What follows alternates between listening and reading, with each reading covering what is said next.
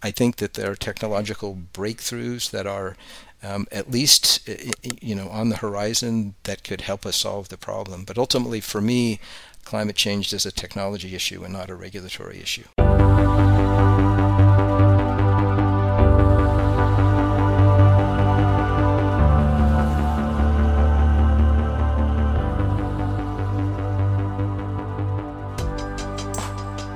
Welcome to Environmental Insights, podcast from the Harvard Environmental Economics Program. I'm your host, Rob Stavins, a professor here at the Harvard Kennedy School and director of our Environmental Economics Program. Although in the past I've featured economists in this podcast series, we've also been privileged to host some top lawyers and legal scholars, including Sue Biniaz, who's now back at the U.S. State Department, Ricky Revesz, who's at NYU Law School, Dan Esty from Yale Law School, who's now off at the WTO in Geneva, and from here at Harvard, Jody Freeman of Harvard Law School. Now, that's a diverse group in terms of gender, but it's not a diverse group politically. So today, we're going to begin to make up for that with an environmental lawyer who has worked closely and held important positions in Republican administrations in the United States. But I didn't invite him here because of his political background and viewpoint, but rather because of his excellence, because he is one of the country's leading and most prominent environmental lawyers. As you'll soon find out, he's both smart and articulate. I'm talking about Jeffrey Holmstead, who leads the Environmental Strategies Group at Bracewell in Washington, D.C. Welcome, Jeff. Thank you. I'm very happy to be here. So, be- before we talk about your extensive experience in government at the White House and at EPA, or about your current thinking about energy, environment, and climate change law and policy, I'd like to go back to where you came from and where you've been. And when I say go back, I do mean go way back. So, where did you grow up? I grew up in Boulder, Colorado, which was a wonderful place to grow up. I know Boulder well. Uh, and you went to primary school and high school there? Yeah, primary school and middle, or what, what was then junior high school and high uh-huh. school. Yep. And and then what was next? You graduated from high school, and then what? I graduated from Fairview High School, and then went off to Brigham Young University in uh, in Utah.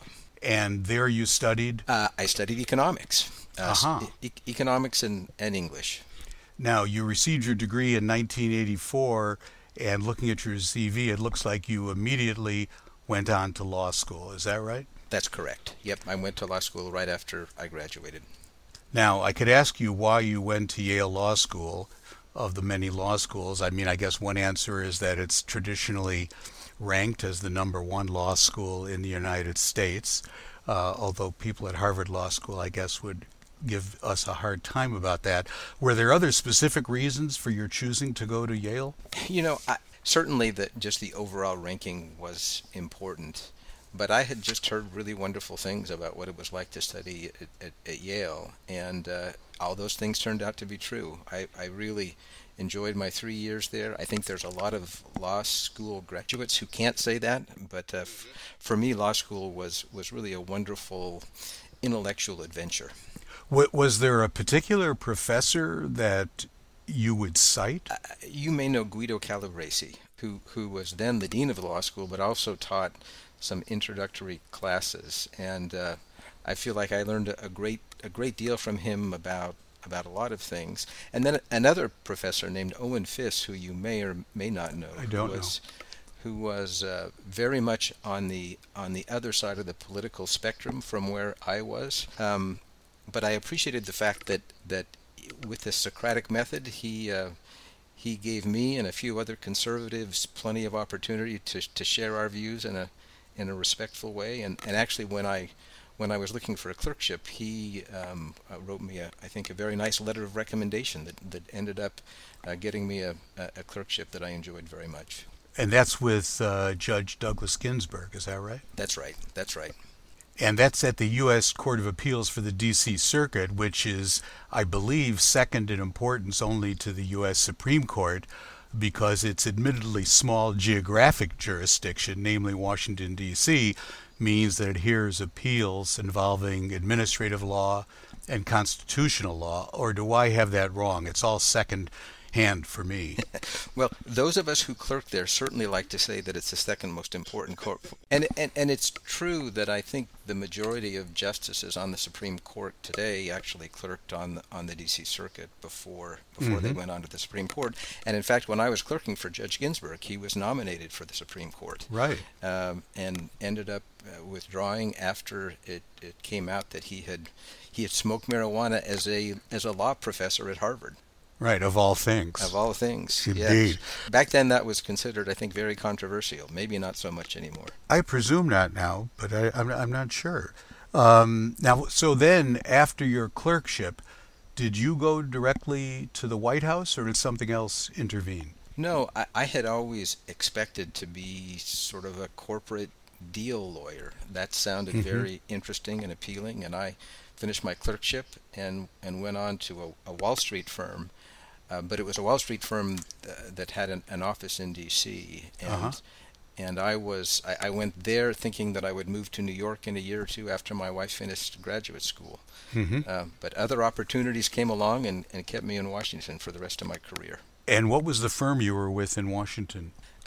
Davis Polk and Wardwell. Uh huh. Of course. And so you enjoyed that, but then this other opportunity came along, namely to become an associate counsel at the White House for President George H.W. Bush. That's correct. Yes, my my Judge Ginsburg had had, as you may know, had been the head of OIRA under mm-hmm. in the Reagan administration, and then went on to become the head of the antitrust division at DOJ. And so he was very, I think, well connected with people in the George H.W. Bush administration, and um, and I think with a recommendation from him and some other people that I had gone to law school with, I ended up uh, getting a phone call one day from an, a former classmate of mine asking if I would be interested in interviewing for a job in the White House counsel's office, and I, I of course jumped at the chance. And did you, interviewed with Boyden Gray? I assume is that right? I did. No, that was Boyden Gray. I interviewed with him. I, I remember I interviewed with Rob Portman, who also uh-huh. was in the White House counsel's office back in those days. Uh, and that really has changed the course of my of my professional career. So that makes it sound from what you've said so far, including that, that perhaps your interest and activity in environment, energy, uh, law, and policy started while you were at the White House in the counsel's office? That, that's absolutely right. I, I, I, have come to understand that there was an environmental law class at Yale when I was there, but I, mm-hmm. I, I never took it. And if you would have asked me then if this is something I would pursue, I, I would have said absolutely not. But uh, after I, I went to the White House and, and, and came to realize how, how interesting and important it was, uh, that's really what I've done for the rest of my career. And indeed, uh, some listeners might not realize they they would hear counsel's office and environment and not recognize that during the George H.W. Bush administration, with Boyden Gray running the show, Boyden was absolutely central to the development and eventually the passage in the two houses of Congress of the Clean Air Act amendments of 1990, including the path-breaking SO2 allowance trading system. that's right, and and I think you may know this, but uh, President George H.W. Bush had been vice president for eight years mm-hmm. and had been the head of something called the Council on uh, Regulatory Reform. Mm-hmm and and so he had been involved in a lot of regulatory issues, including a lot of Clean Air Act issues. And many of the people who went to his White House had served with him as vice president, who had also been involved in these regulatory issues.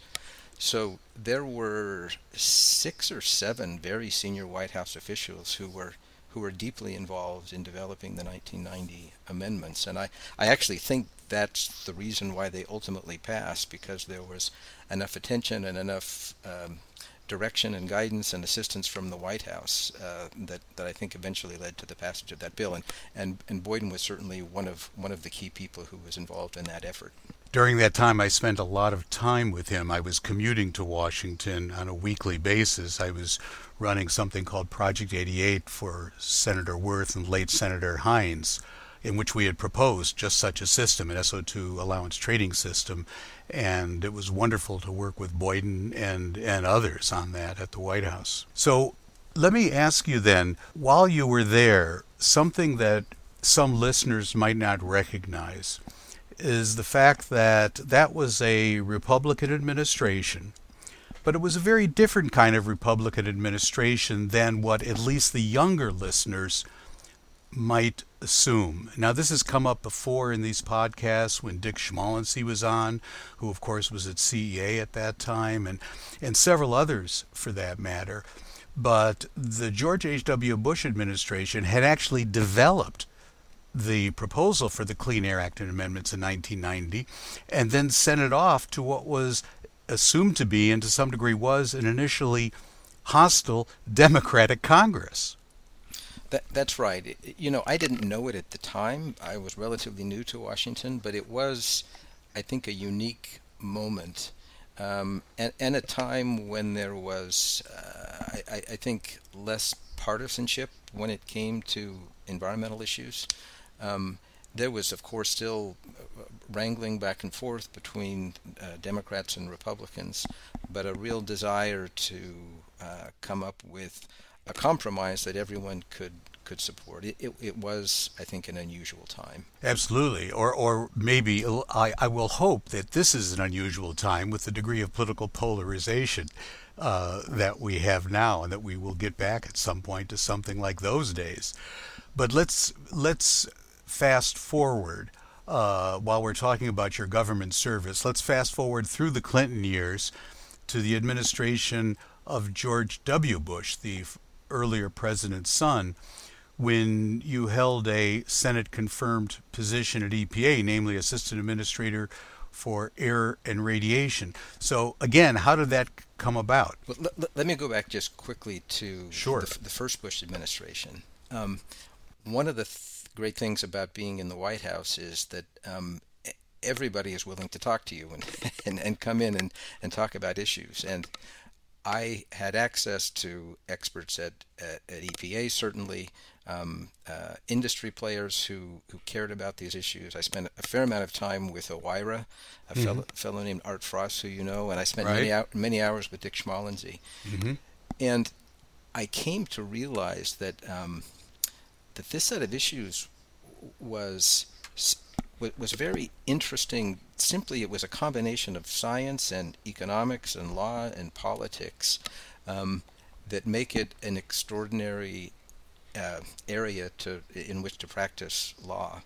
Um, and and I go back to that just to sort of explain how I ended up going to EPA eventually because mm-hmm. I during the Clinton years I went to a law firm. I was an environmental lawyer, but I certainly um, I had what I what I like to believe was sort of a public policy practice where certainly we were involved in the nitty gritty day to day issues of, of Clean Air Act compliance and enforcement, but but always had a very keen interest in the different regulatory programs, those that worked, those that didn't work so well, and um, when George W. Bush was elected, um, I, I had not originally intended to go back into government. But mm-hmm. some some of the people who I had worked with eight years before were uh, were involved in that uh, in that administration, including in the Office of Presidential Personnel, and and reached out to me to see if I was interested in in throwing my hat in the ring.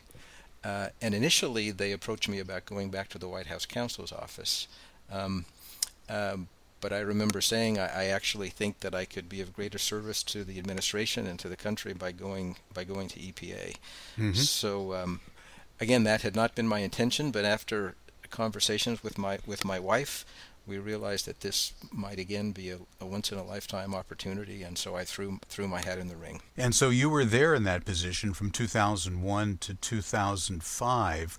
What were one or two top highlights for you of those years as you look back on it? Something that you may not even be aware of is um, the first few months I was there, uh, I had not yet been confirmed, and so I was not really mm-hmm. involved publicly, uh, even in, in, in, terms of meetings with outside parties. And I spent much of that time working with senior career officials to develop a legislative pro- proposal that became the, the Clear Skies Act. Uh-huh. And the idea was um, to develop a cap and trade program f- for the power sector, Mm-hmm. for SO2 and for NOx and mercury, Right. and uh, do something that was that certainly at the time was considered to be very progressive, but use that to replace a lot of the other regulatory programs that apply to the power sector. Um, you, as you know, power plants are subject to m- many different Clean Air Act programs, uh, and there was uh, there was sort of no rhyme or reason to the way they were regulated. And so, again, working with some very good analysts at EPA, we we came up with a, a regulatory reform proposal where we believed that we could get significantly greater emission reductions at a, at a lower cost than we could have with Mhm. implementing the Clean Air Act.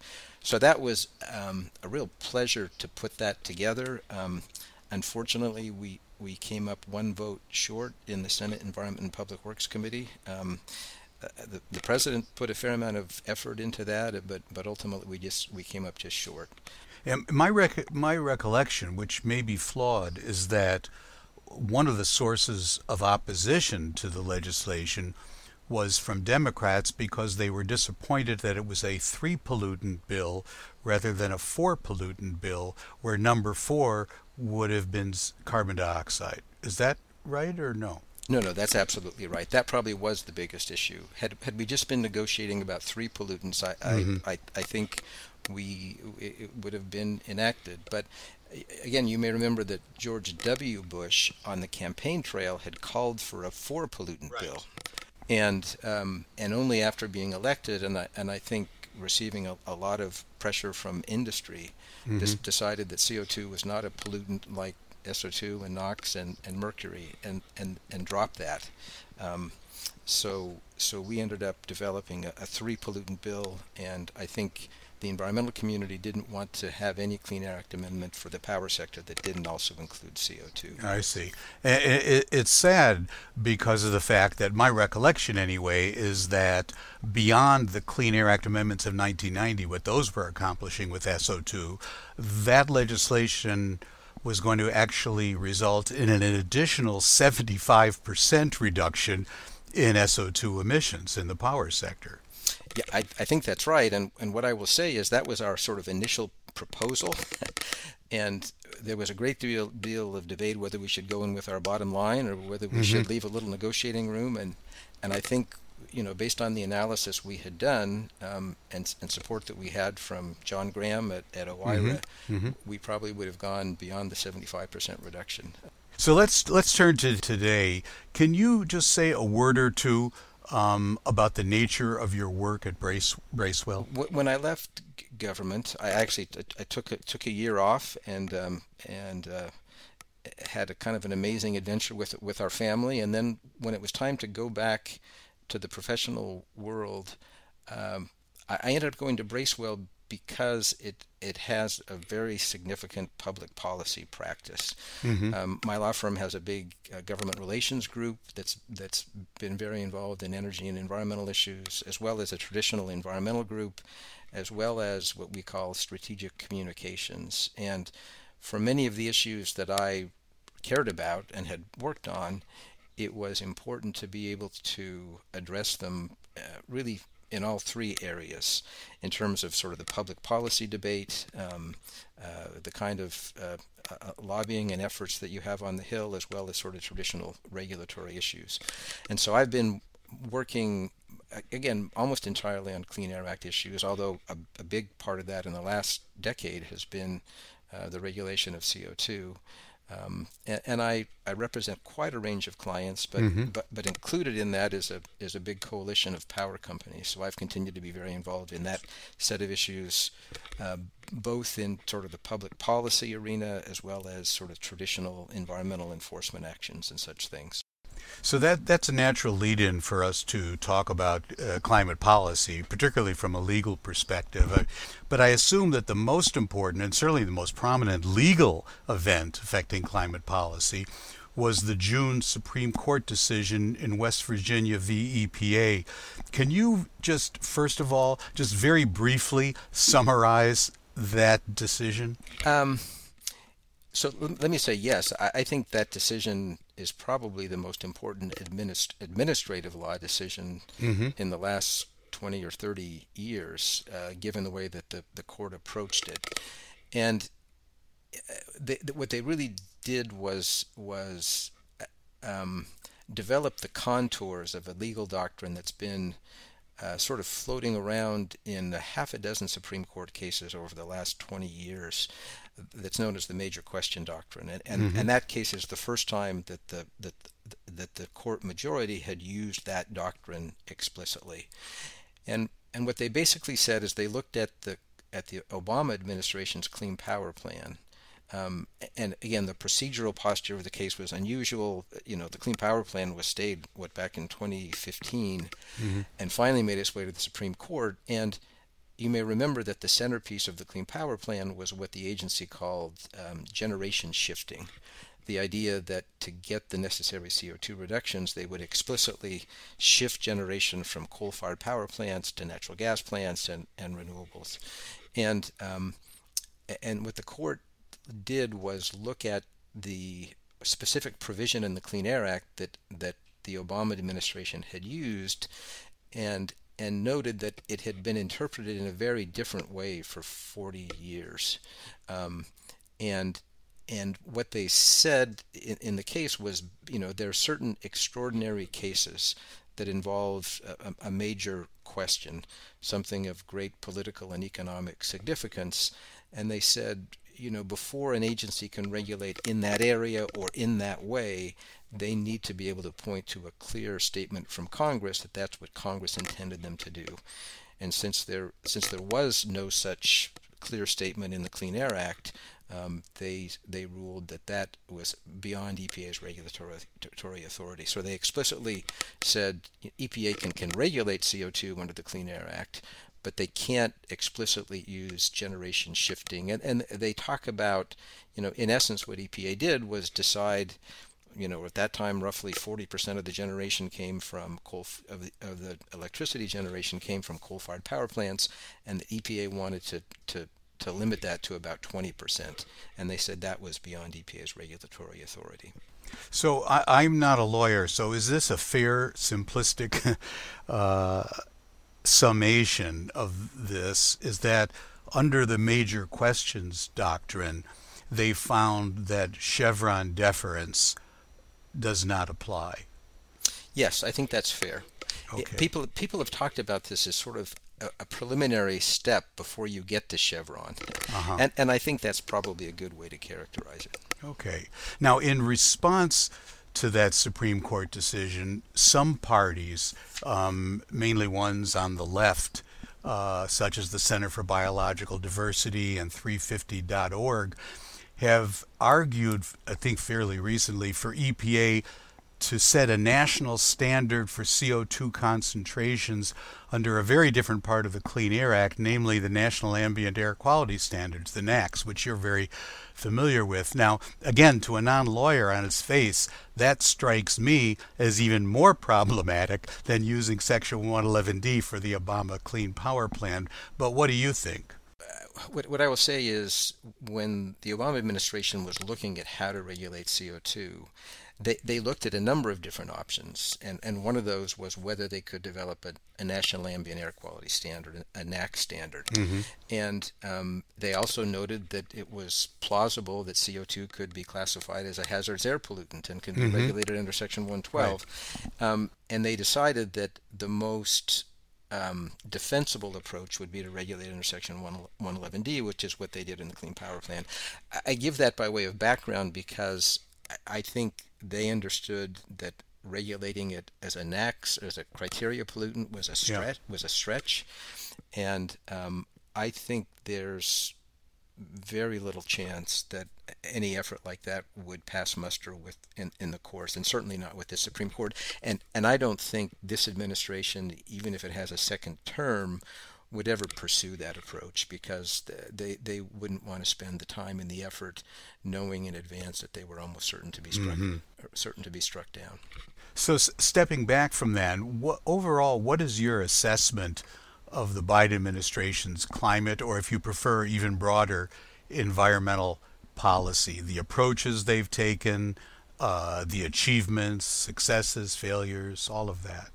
You know, they, they, they have made very clear that climate change is one of their highest priorities. And um, and and they've actually done a couple of very important things that I know you're aware of. Uh, I think their first priority was in the transportation sector, and they uh, and they finalized much more aggressive CO2 emission standards for uh, for vehicles. Mm-hmm. Um, and then they, they have proposed, but not yet finalized, a pretty aggressive approach to regulate methane emissions from oil and mm-hmm. gas operations. Right. Um, and it's a it's a bit surprising that hasn't been finalized yet, but you know those are difficult issues to deal with, and, and but but you would have to say um, that those are significant efforts. I mean, I I do think the West Virginia case p- could potentially cause issues for EPA's approach to vehicle emissions, and we we can talk about that. Mm-hmm. But um, but those are sort of their their two big um, initiatives in the regulatory area. I, I, think you're right, though, that that they were f- focused much more on the possibility of legislative efforts. Um, mm-hmm. that that could achieve their their goals when it came to climate change. And I know, of course, that the the the uh, the collapse of Build Back Better has been a, disappointment because I, I, think they they believed correctly that um, that carrots were likely to be a much more palatable approach than sticks when it came to, to regulation.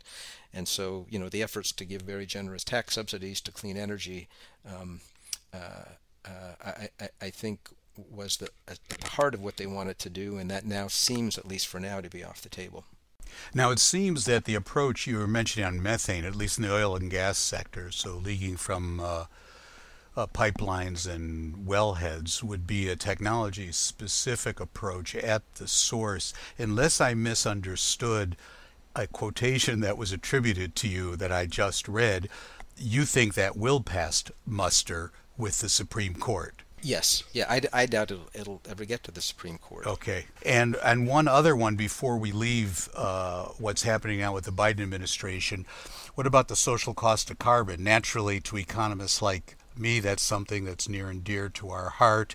Uh, that has also been in the courts. What's your view on that from a from a legal perspective?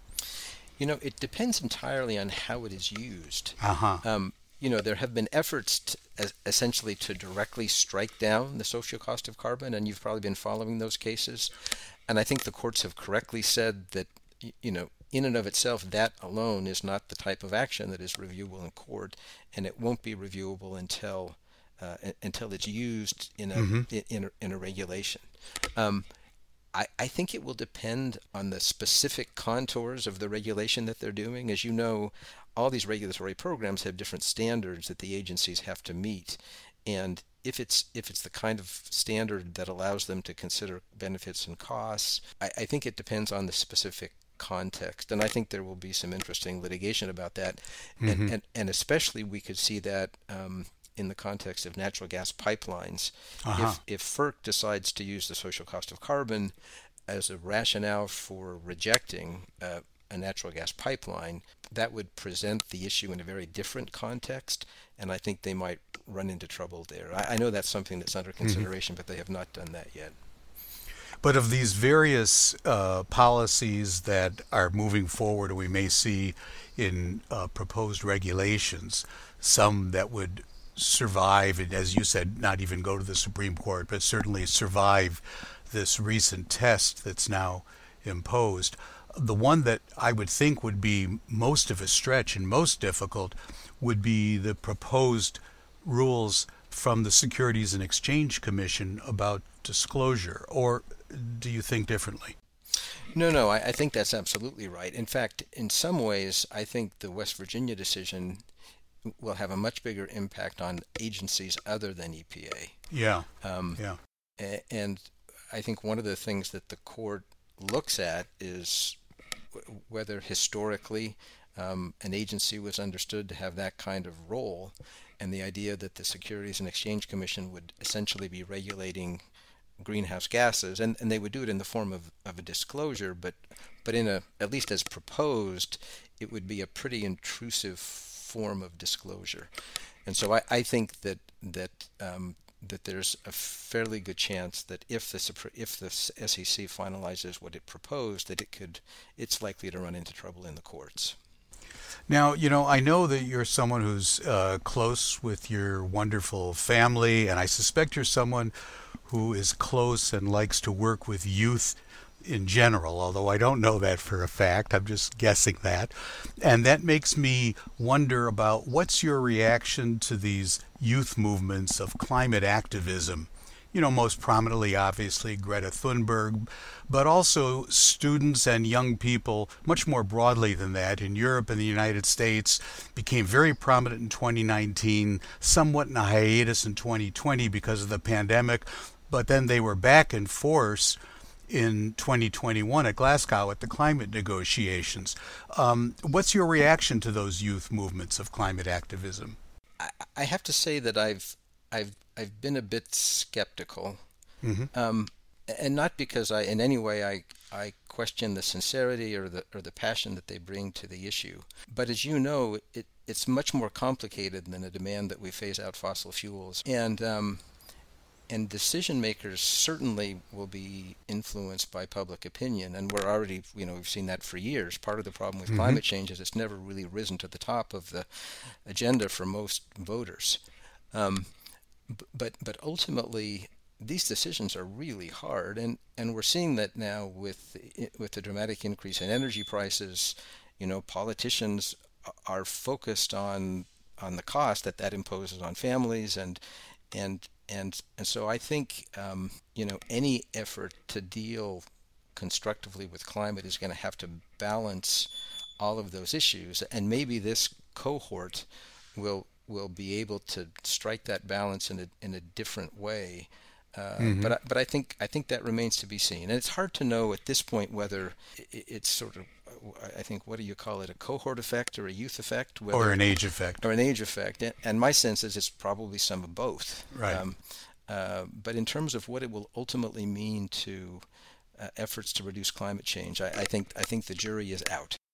And so, where does that leave you finally in terms of the scale of optimism to pessimism about future progress on climate change? I've thought a lot about that, and I have two answers. Mm-hmm. Um, when it comes to climate change uh, in the United States, I still think that there is a, a good chance of having comprehensive climate change legislation. Uh, and I know that people are skeptical when I say that because they look at the polarized Congress. But I, I do think you need to something like the situation that occurred in 1990, where you have mm-hmm.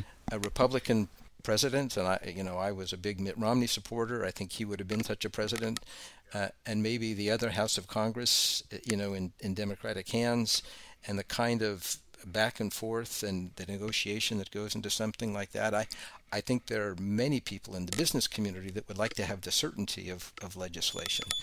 And so I, I think I'm still optimistic that we could see something like that in the relatively near future. But but I always remind myself that you know we're intensely focused on the United States and appropriately so but ultimately it seems to me that it's it's a it's a technology question and until there is a way to provide people with electricity and to and to power mobility that is at least close to being cost competitive with, with coal and oil, I, I, I think it's going to be an uphill battle. And I and so my my hope, and you've heard me say this before, is that we'll not only look at sort of regulatory approaches, uh, but we'll consider whether those approaches really are the best way to incentivize sort of next generation technologies or whether there's other government actions that could be done. And, and so I, I tend to be a technological optimist. Mm-hmm. Um, I think that there are technological breakthroughs that are um, at least you know on the horizon that could help us solve the problem. But ultimately, for me, climate change is a technology issue and not a regulatory issue. I'll take that as a positive note of technological optimism and uh, bring things to a close right there. Listen, thank you very much, Jeff, for taking time to join us today. Well, thank you for having me. I've enjoyed talking with you. Our guest today has been Jeffrey Holmstead, who leads the Environmental Strategies Group at Bracewell in Washington, D.C. Please join us again for the next episode of Environmental Insights Conversations on Policy and Practice from the Harvard Environmental Economics Program. I'm your host, Rob Stavins. Thanks for listening. Environmental Insights is a production from the Harvard Environmental Economics Program. For more information on our research, events, and programming, visit our website www.heep.hks.harvard.edu.